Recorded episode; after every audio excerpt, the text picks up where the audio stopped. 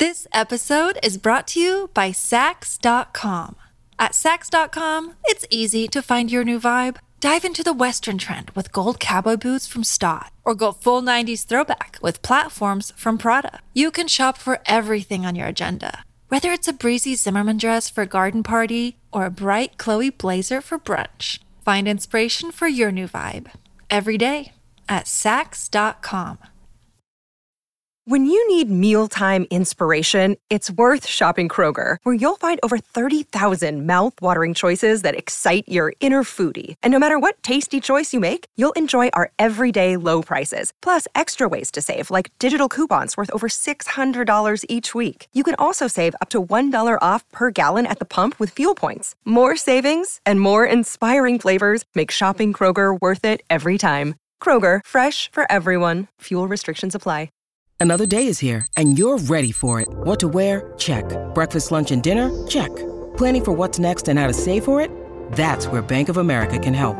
For your financial to-dos, Bank of America has experts ready to help get you closer to your goals. Get started at one of our local financial centers or twenty-four seven in our mobile banking app. Find a location near you at bankofamerica.com slash talk to us. What would you like the power to do? Mobile banking requires downloading the app and is only available for select devices. Message and data rates may apply. Bank of America N A, member F D I C. Richard Serrett's Strange Planet. Following the truth wherever it leads. Exposing evil and corruption and the secret machinations of powerful elites. Revealing the high strangeness beneath the surface of our supposed reality. Coming to you from the Great White North and his studio beneath the stairs. Here's Richard. And welcome to another episode of Strange Planet. Thanks for sticking me in your ear. On this episode, we're going to talk about the intersection between art and the unknown. Pat Benincasa, award-winning artist, is here to discuss the consciousness of art. Where does art come from? She'll attempt to answer the questions, do artists make their work alone?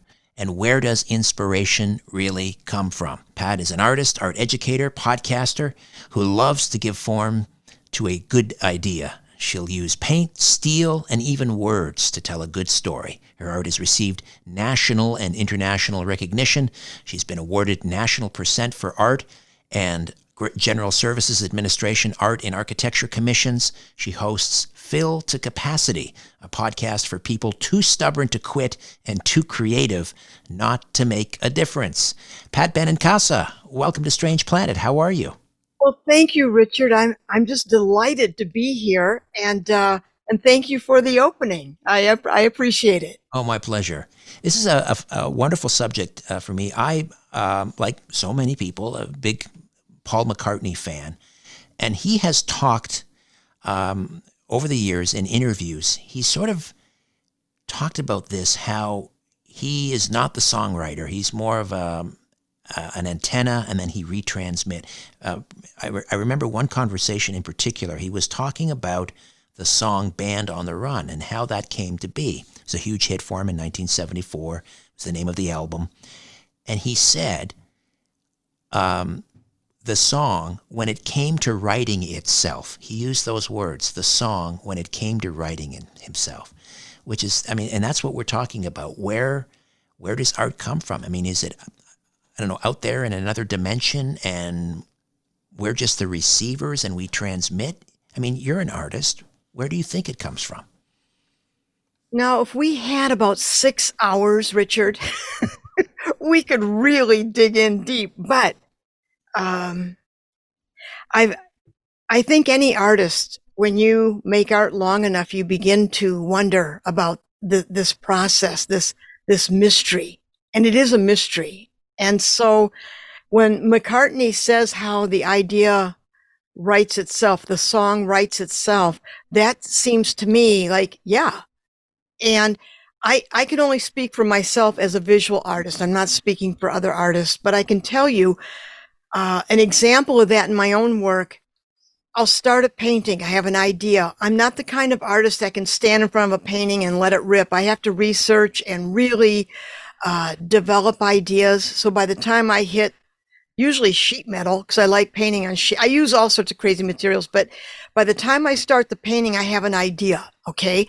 And I start hammering on this painting, and I'm working on it like day after day for weeks, ten-hour days. Painting's not letting me in. And so I keep hammering, and one day or one moment, I make a mark, I slide the paint, I sand. I'm always sanding my paintings, and something goes off, and the painting gives me a glimmer of what it wants to be. And here's the deal. Do I follow or not? And so it's a battle, because when you start a, a creative project, the idea, you carry it, okay? This idea comes to you, but this work has a life of its own. And when the painting lets me in like that, I yield. I will follow you wherever you take me. Let's go. So it's the painting revealing itself. That's one aspect. And I do believe that there's this huge cosmos of ideas floating around. I do believe this. Like the Akashic Record? Or like what? Uh, some some call it the Akashic Record. Uh, you could call it that. Uh, I don't know. I just I've always kind of thought of it as an idea cosmos, you know, that. But it's all about that interconnection. I do believe it's like the um, the Latin phrase, the animus mundi, that which is connected by all and to all. I love that because it redefines creativity for me in that it's what we're receptive to. Those ideas are floating there. And I think those ideas are looking for receptive beings, for receptive people. And so sometimes I'll get a hit in an idea and think, holy Jesus, I... where did that come from? I, I don't even work that way. What is the, you know, as a younger artist, I would question. Now I don't. I just, I just let it download me. I, I absorb it as much as I can.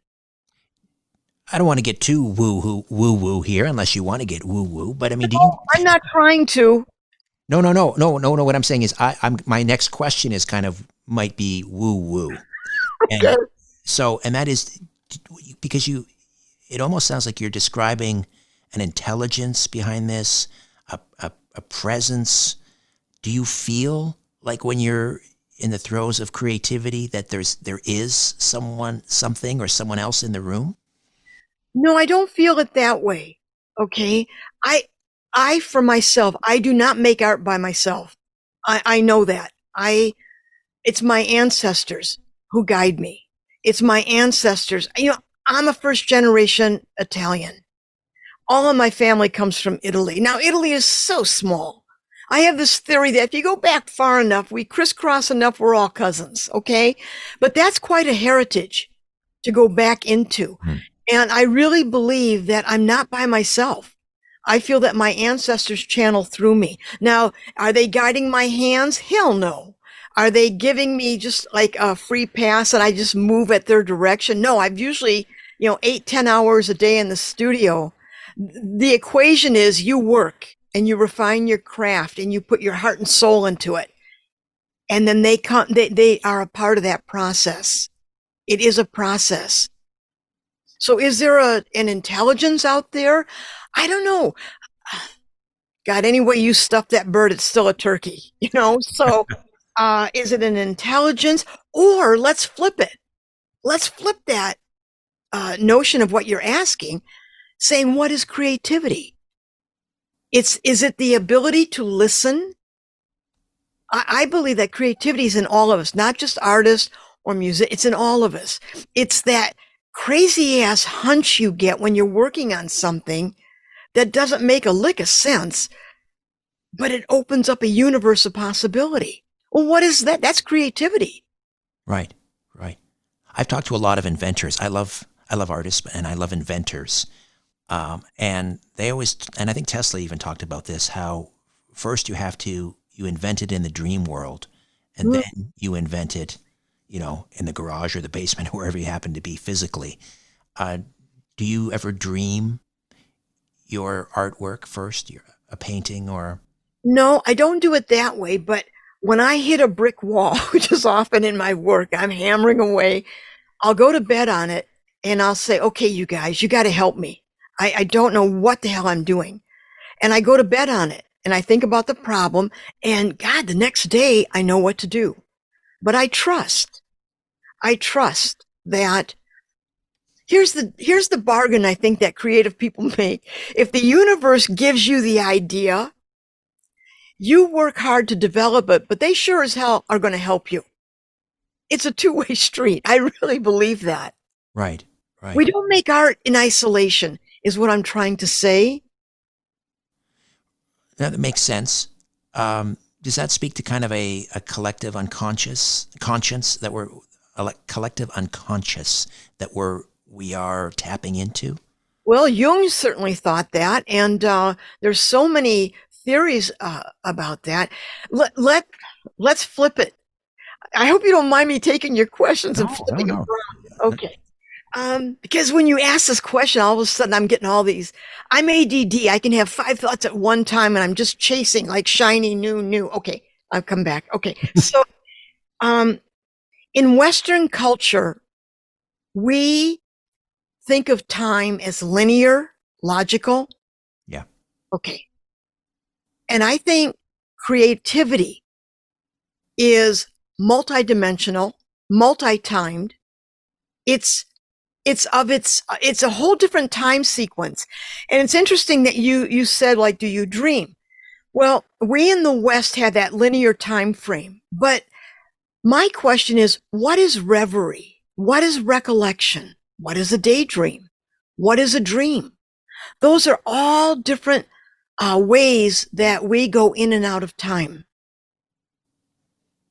So when you think about that, and I think about it within, you know, artists, musicians, uh, people in whatever walk of life they're in, we're all inventors. We're tinkerers. We, we have an idea and we start tinkering with it and examining it and trying to make it work. And to do that requires, I think the most important ingredient is, is play. And again, in Western time, you know, we spend time. You know, we, we, everything's like doled out weights and measures of what we do, except play. Play is not measured. You know, play is play. And that's when the mind can just embrace ideas and be anything it wants to be. Fascinating, fascinating. I was admiring some of your art, and uh, people can see for themselves your work at uh, www dot pat dot com benincasa dash art dot com, and uh, I love the uh, your your industrial oh, uh, cities. What, what do you call that? In, in industrial industrial streets. Paintings on sheet metal. Yeah, yeah. yeah. Uh, that look like uh, you, you sort of. I think you refer to these as forgotten history. Uh, they're they're demolished. excuse me. They're demolished work sites. Okay, and so the whole idea of this was I, I kept thinking about place as memory, that uh, with all of us, we, these sites are in our collective consciousness. And growing up, you know, you're driving on a freeway, you can look, you can see like a, a broken down factory. Everybody has an aunt or uncle or knew somebody that worked in a factory at some time. At least I'm of that age where right. that was very real. Right. And so those those paintings for me are uh, pulling up that that that which should be remembered. I just think they're magnificent work sites. They are. There, there's a haunting quality to them. There's a loneliness, a desolation. Um, but as, but at the same time, as you say, it's it's a, a it, it does instill a sense of place. And people need a sense of place. I think that's maybe what's missing in society, because we're all over the place and you know we're scattered. There's it's like non-locality. I mean, everyone talks about you know quantum this and quantum that and non-locality, but we need locality. We need location. We need you know we're talking over Zoom here and and so forth. But um, a sense of place is so important, and and that really comes through your your art. The other thing I um, I really like you. I love maps. Oh, me too.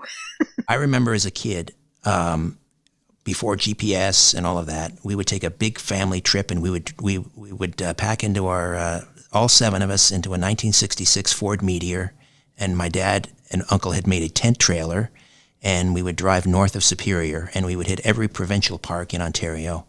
And my the uh, the maps we had back then, they were from uh, they were called Brewers Retail Maps. Uh, the uh, the local beer store, you would pick them up at the the beer store.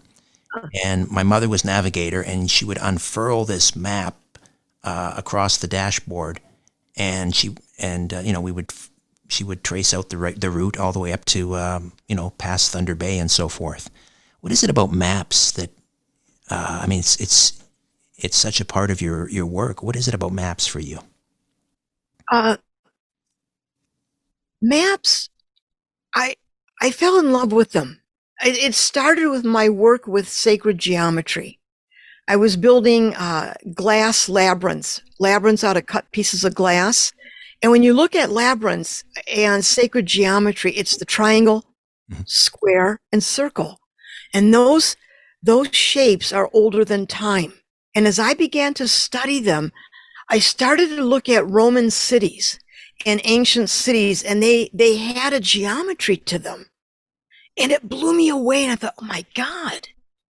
And I realized it was time to get out of the labyrinth and into the cities. And I started breaking down these ancient uh, cities with this beautiful geometry, sometimes in circles, sometimes as spokes. Yes. And as I looked at them and studied them, maps, one of the things I realized, maps will only tell you what the map maker wants you to know.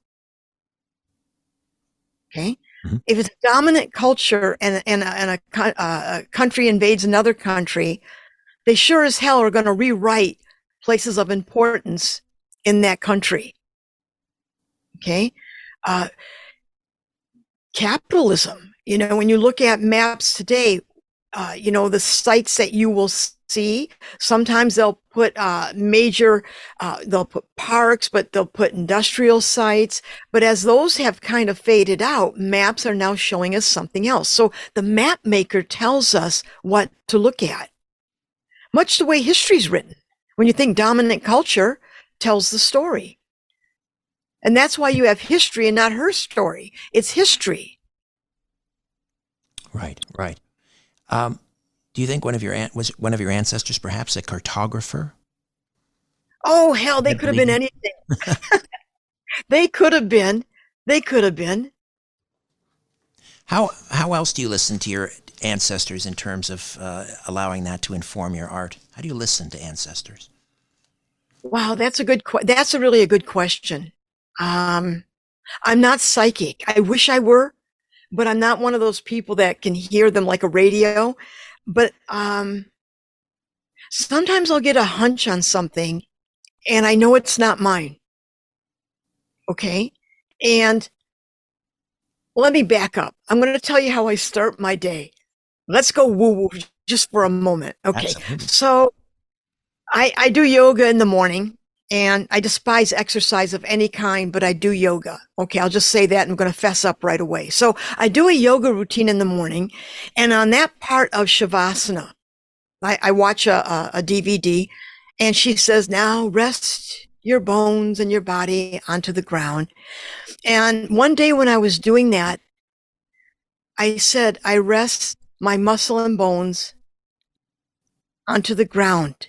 And then I realized I would, I said to my ancestors, I rest myself, crowd surf me into the day.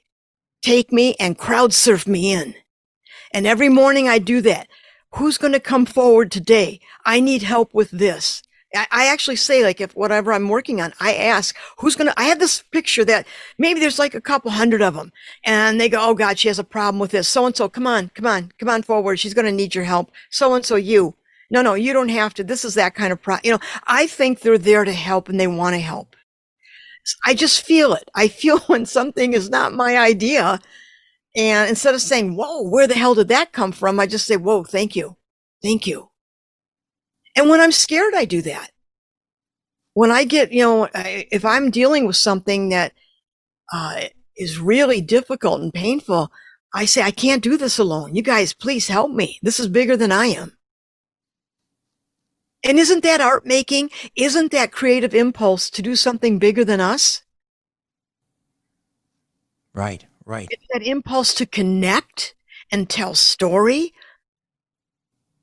Right, yeah. It doesn't have to just be a painting or a sculpture or something in three dimensions. We uh, we strive to make our, our, our lives works of art, I guess. Yeah, yeah. I was joking with somebody one day. Uh, I said, yeah, I'm an artist and my life is my canvas.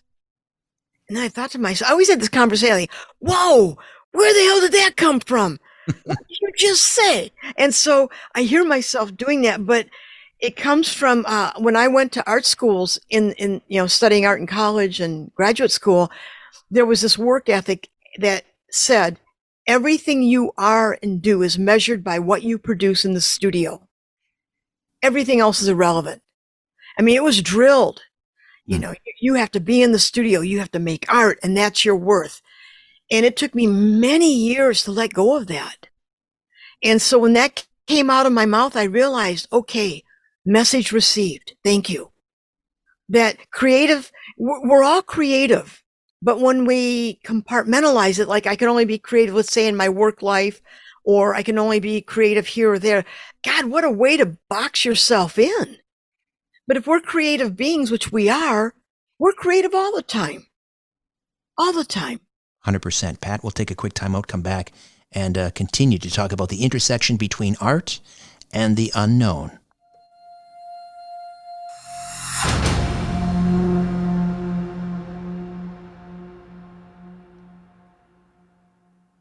This episode is brought to you by Saks dot com. At Saks dot com, it's easy to find your new vibe. Dive into the Western trend with gold cowboy boots from Staud, or go full nineties throwback with platforms from Prada. You can shop for everything on your agenda, whether it's a breezy Zimmermann dress for a garden party or a bright Chloe blazer for brunch. Find inspiration for your new vibe every day at Saks dot com. Without the ones like you who work tirelessly to keep things running, everything would suddenly stop. Hospitals, factories, schools, and power plants, they all depend on you. No matter the weather, emergency, or time of day, you're the ones who get it done. At Grainger, we're here for you with professional-grade industrial supplies. Count on real-time product availability and fast delivery. Call, click grainger dot com, or just stop by. Grainger, for the ones who get it done. It's time to redefine reality. This is Richard Serrett's Strange Planet. We're back with Pat Benincasa, artist, art educator, podcaster. Tell us about um, the podcast. How do we listen? Well, I do that podcast, as you mentioned, Fill to Capacity, and it's available on uh, Apple, Spotify, all the, the platforms. And I'm always on the lookout for good stories. I, I just want to hear what people are doing, Uh, what they're putting into the world. And God knows this, this world really needs it. Um, so uh, I think one of my early ones was of a woman that survived a plane crash, woke up in the E R, and heard a voice in her head say, "This is not the end of your old life. This is the beginning of a new rich life." Now, Richard, how the hell can I not talk to somebody like that? Exactly. Exactly. You know? And so I've interviewed writers. Uh, I've, I've uh, talked to people about near-death experience. So I'm just looking for uh, stories of what people go through. How do they get from point A to point B when life throws everything at them? I've talked to people who've gone through uh, incredible medical trials with their their joy intact. I want to know how they do that. I want to be that. I want to be like that. uh, you were talking earlier about um, sometimes your ancestors leave you clues, mm-hmm. uh, like breadcrumbs, right? Hansel and Gretel yeah. breadcrumbs. Can you give me an example? Is, um, anything come to mind where you were maybe stuck, you were working on a piece, you were stuck, and they left you some breadcrumbs? So I was talking about that creative process, that when, when you're really lost and you're, you're trying to figure out what to do, um, two things can happen. One, you can either shut down and feel shame and embarrassed or think, God, why can't I get this? And then you kind of implode on yourself, which I don't like doing. You know, I did enough of that as a younger artist. I like plan B, where you, you realize that what you're thinking or doing, it's not fitting. It's not working. And so immediately it's like the antenna go out. And just an awareness. And so um, one example was uh, I got a commission to do a skylight for the Minnesota Minnesota judicial center on the state capitol grounds. It was a Percent for Arts competition. And I had just been working in glass for a year. I was a painter. And I started experimenting in glass, and I went after this competition thinking, oh, that'll accelerate my learning curve. Yeah. Well, long story short, I won. And so now I had to come up with these ideas. And I realized that if I was going to, if I was going to do something to win this competition, I couldn't do a, I couldn't do a flat skylight. Okay. I don't like flat windows, and I sure as hell don't like flat skylights. I have a think about it. You know, windows like the earth were once thought to be flat. Okay. Just leave that out there. So uh, I designed a three-dimensional skylight. And as I was working, I built a six foot by seven foot birch replica of the, the, the site to which, where it was going to go. Okay. Because I found out that on the committee, the architect already had somebody he wanted to do the project, someone who was really good at judicial center skylights, but his were always flat. And I was going through a divorce. My life couldn't have been worse. And I thought, if I'm going to go for this, I'm going to go for broke. So I cleaned out my, my savings, built this birch plywood. So one day in the studio, I had all this glass lying around, like leaning against the wall, art glass, like tinted color, glass, textured. And I saw two pieces overlapping, and it knocked the wind right out of me. I thought, oh, gee, oh my God, I will do glass overlays. So when the sun travels east to west, it'll be the light from the sun that will mix those colors. That's all I have to do. All I have to do is put those three-dimensional glass forms in place, and then the atmosphere will do everything. Now, how the hell would I get an idea like that? I'm sorry, okay? And the whole piece is almost pure geometry. And I went to Catholic school, and I got D minus in geometry because the nun felt sorry for me, okay? So, you know, these ideas of these geometric constructs, where did they come from? What, I mean, how did I even know to do that? And sometimes I look at this piece, I go back to that building thing. Jesus, who did that? You know, mm. Is this real? So something like that. Now, had I been frustrated, I might not even have looked at those glass overlays, the way they were casting uh, refle- reflection on each other. That's what I'm talking about. Amazing.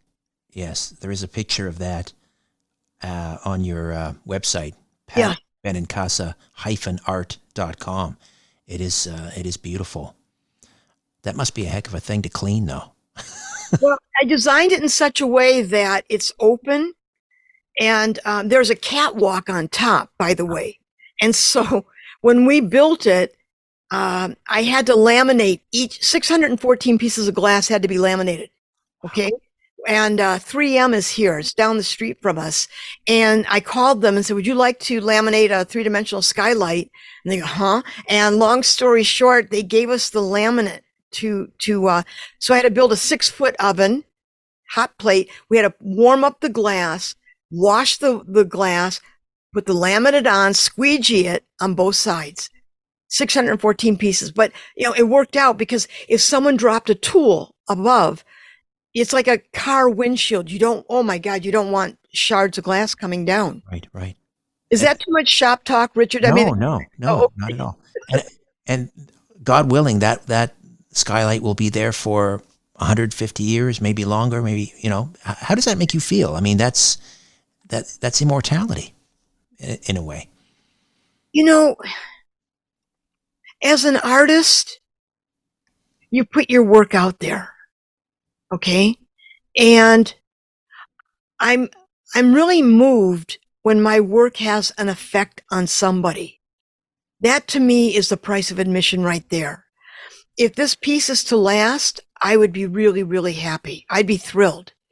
Um, you know, everything is so impermanent.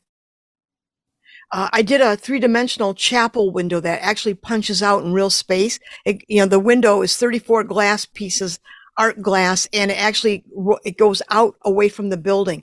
Again, I don't like flat windows. And the notion of this for a chapel, it's called Redemption Window, and it's a ten-foot glass cross on limestone boulders. And uh, that whole project came about because I had been working on two-sided windows for months, all through the nineties. I thought, why would a window have to look the same on the outside as it is on the inside? Now, why? I mean, really. And architects will do beautiful things with facade, stone, metal, but nobody ever touches the window. It makes me crazy. So this window actually goes out because I, I don't like the idea that you have to go to a place to find the sacred. You have to go to sacred places to find sacred. I think bullshit. The sacred is, is in us. We carry that in us. So the whole point of the window is that it goes out in real space. And at night when it lights up, it's like looking at an aquarium. The light spills out of the building. And then the president of the school where this chapel is, he called me after it was done. He said, "We got a problem." I said, "What? What could be the problem?" He said, "People want to get married in front of it. We people are wanting to come in, have, you know, to have ceremony." And, and I thought, my God, it doesn't get any better than that. Nothing can top that. We'll take a quick time out. Pat Benincasa, The Intersection of Art and the Unknown. Stay with us.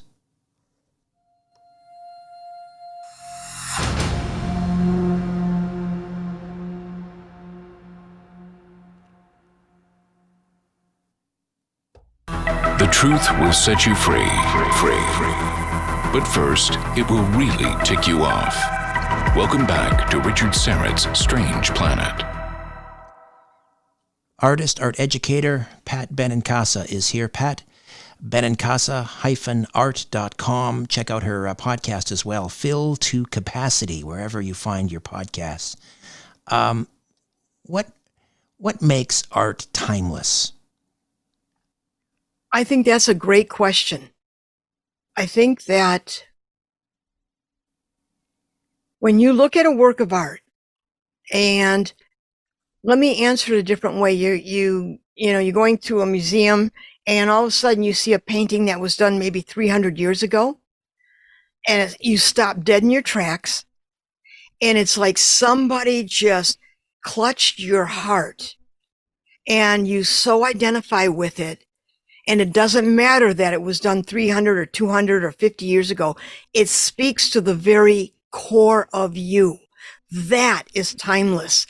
A work of art that can cross nations, borders, gender, uh, you name it. When it crosses all those constructs, all those social constructs, and speaks soul to soul, heart to heart.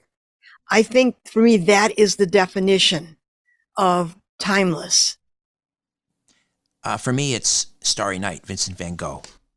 I've got one hanging, a print, obviously, just uh, around the corner from the studio. Um, what, which, one, which one is it for you that speaks to you so powerfully? Oh, that's like asking a mother, talk about your favorite child, okay? So, okay. Um, I would have to say um, the first time that happened to me, Uh, I was twelve years old, and I, I rode my bike to uh, Hudson's department store in Detroit.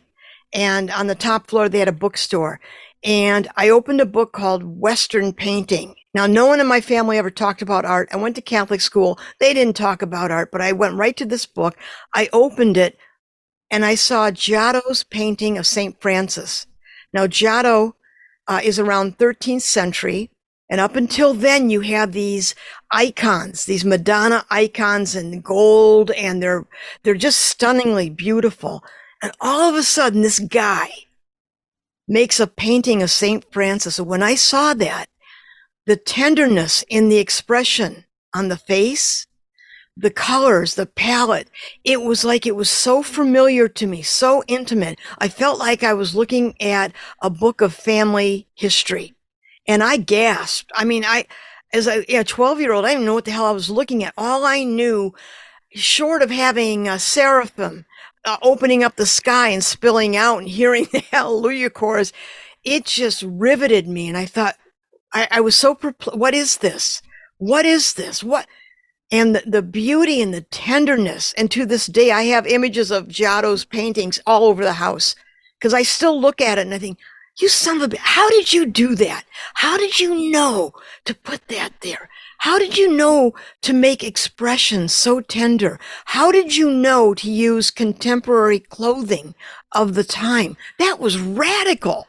It was taking a frozen notion of, of what painting is, and he made it intimate. He made it communal.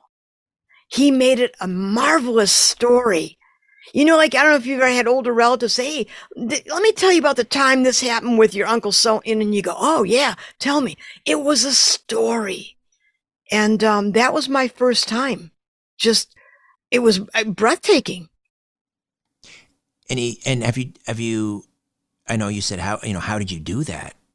Have you reflected on that? I mean, do you have any answers as to not just Giotto and that particular painting, but with Van Gogh and, and Starry Night or whatever? If someone hears a, it could be a piece of music. It could be, you know, yeah. a concerto by uh, Bach. But what are they, I guess we've been talking about this really, but what they're tapping into to be able to, to create something like that, that, that reaches out through time to people and has such an incredible impact. I, I often wonder, I don't have answers for you. I just have tons of questions. As I get older, I ask more questions, but one word keeps coming back to me, uh, surrender. In the creative process, you can either force a piece like, ah, oh, this is what I want to make. This is what I'm going to do. And this is how it's going to look. Uh-uh. It's never about that. You jumpstart the idea, but if you surrender to the painting, you allow it to guide you, or the piece of music to guide you. I think surrender is connected to timelessness because it taps, you know, you were asking earlier about the collective unconscious. Is that a piece of it? Is that a piece of what makes something so beautiful? Or when you're driving and you look in your rearview mirror and you see this gorgeous sunset. Sometimes I've wanted to burst into tears. It is so moving. How many sunsets have we seen in our lifetime? But you turn your head and you look, and it's like as if the sky painted something so new and so old. There's a quality of time bending, I think, in timeless. It is so old and new simultaneously. It's pure contradiction. And that's what I love about art. It's so frickin' contradictive. Fascinating. Just getting back to the podcast for a minute. How do you, um, I understand you have kind of a unique way of preparing for an interview. Yeah. Okay. All right. So there's, There's an occupational hazard to be, being an artist, and that is you got to make art about everything. Okay. That's just the way it rolls.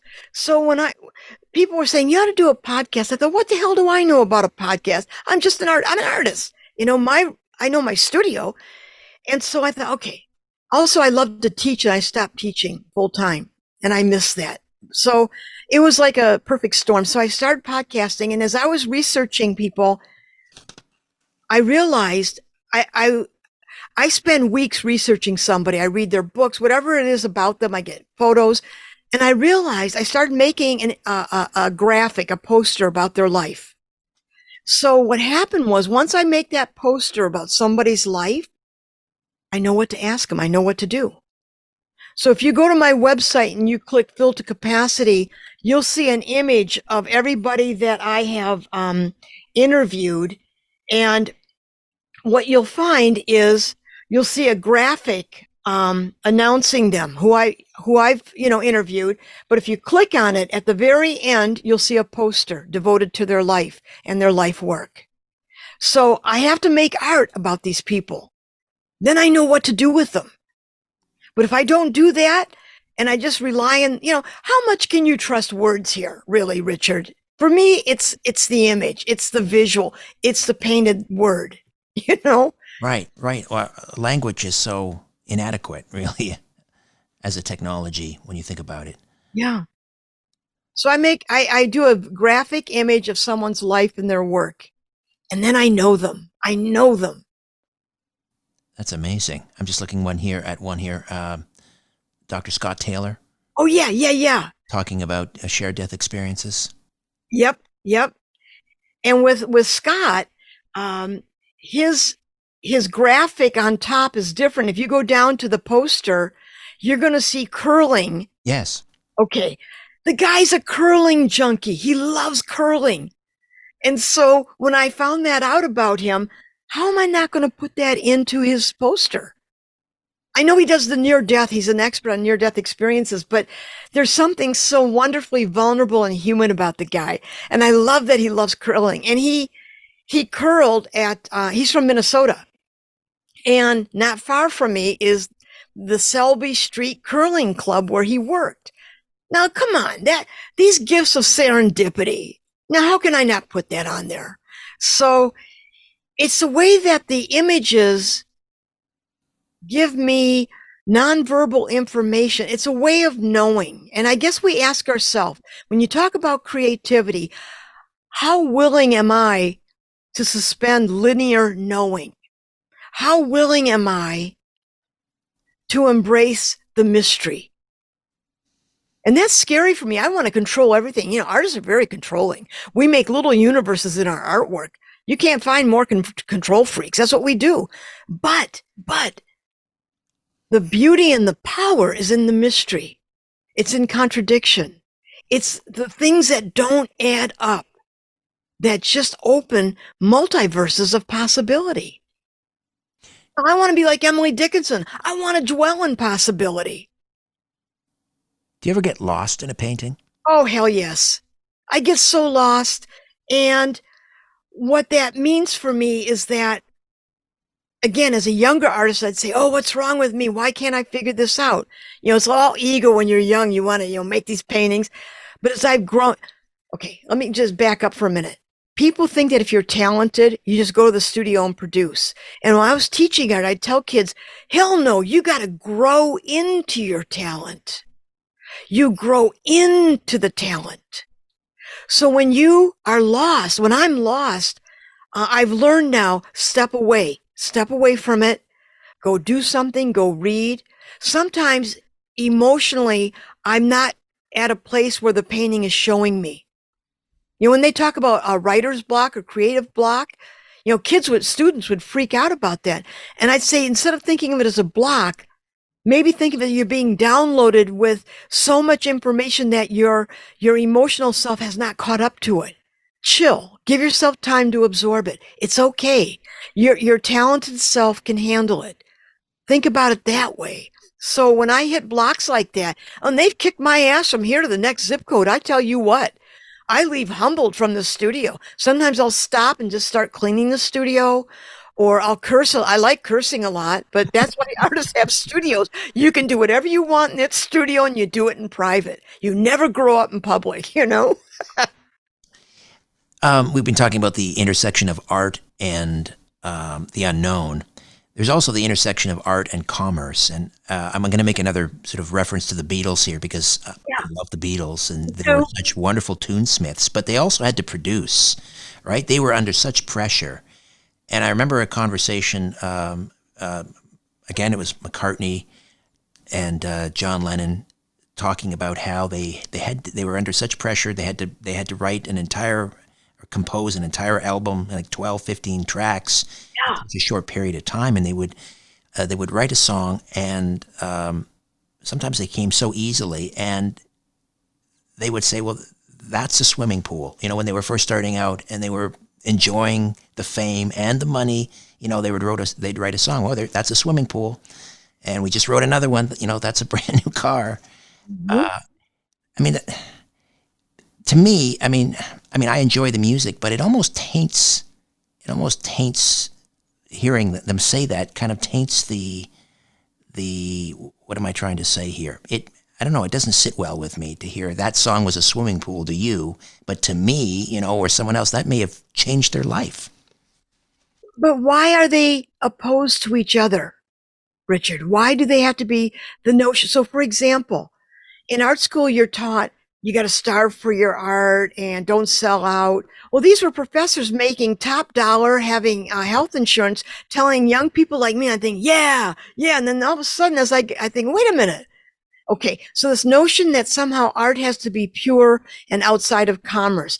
I hate the commodification of art in the art world. I despise it, okay? There are parts of that that I just, you know, it's big business. Collectors collect, they donate to museums. The museums start collecting that artist, and it, it, it's, you know, the, it's the way of the world. Okay, that goes on. Let's go back to what you're saying. So for them, it was the swimming pool or the car, but they grew up in poverty. They were working class. True, so true. I, I want to, I don't think that art has to be separate from childhood trauma or the way you grew up. Even if you were wealthy and you, you had this aspiration, you put your work out there and all the lives it touches. Oh my God. So for them at that time, they were measuring success. You know, that was the sixties. Everything was about success, you know, the good life, uh, advertise, everything, you know, being on top of your game. And so it, it was like the zeitgeist, and it's always there. But these kids, and they were kids at the time, sure, they were kicking out music that to this day, just, whoa, talk about connecting soul to soul. Right. Right. But the fact, I don't care if they got fifty swimming pools. I don't care. But look at their, look at how hard they worked at their craft. Look at what they did and how hard they worked at it. Right. I know I certainly don't begrudge them the money. I mean, I, I, I, I love free enterprise and I love, I love commerce, but I guess, uh, it's like for, they were dismissing their own work, uh, as a, you know, this is a swimming pool to them. But yep, to me, it meant so much. And to other people, it meant so much.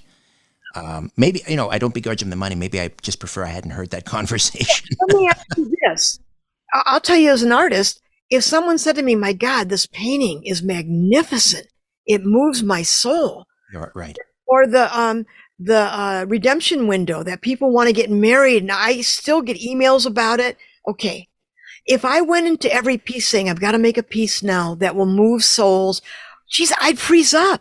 And maybe that gave them a room to play. If they pretended like, well, it's the swimming pool. It took that pressure off, as opposed to someone saying, okay, you guys, you got to write another seminal hit that will live, be timeless, that other artists will record. Well, I don't know about you, but that would, that would really intimidate me. Excellent point. There, you talked me off the ledge, Pat. Thank you. Oh, good. Oh, good. Also, Richard, you're hitting a key point about uh, uh, people who make art and music. You have to know yourself. So, for example, as a young artist, I was told if you don't live in New York and you're not in a museum by forty, you're a washout and your work doesn't matter. Now, if I bought it, and you should be mailed too, but at that time you're supposed to be mailed. But hey, the cards I was given, that ain't going to work. So, coming back, the whole idea of knowing yourself. I went to New York several times to see shows, but I knew in my heart of hearts, I couldn't live in New York and make art. I'm not made that way. I, I'm wound up tighter than a thoroughbred. I'd be a nervous wreck, that kind of competition. And I made peace with myself. Okay, you can't do that. Find a place. I went, uh, after graduate school, I moved to Minneapolis. It was a wonderful place. Midwest was wide open, museums, cheap studios. Okay. You have to know what you are and what, um, how you can keep your feet on the ground. The other thing I knew, I did not want to make work that I had to live off of. And I ended up teaching, and I loved teaching art. I loved it. What I did in the studio, I did in the classroom. And so I took that pressure off my art. I was always able to follow the idea. I didn't give a rip. Am I going to sell it or not? I always followed the idea. And bless those people who can live off their paintings or their music. I think that is really gutsy. I can't do that. I'm not made that way. Excellent points. Wow. I learned a lot, Pat. Thank you so much. I appreciate it. Well, thank you. It's great hanging, hanging out with you. Pat Benincasa, and again, the website, pat benincasa dash art dot com. The link is in the episode notes. And uh, don't forget the podcast, Fill to Capacity, available wherever pod- podcasts are available. Pat, thanks again. Richard, it's an honor to be on your show. Thank you so much. Great conversation. Take care. Bye-bye. Bye. A new Richard Serrett's Strange Planet drops every Monday, Wednesday, and Friday. Subscribe at strange planet podcast dot com.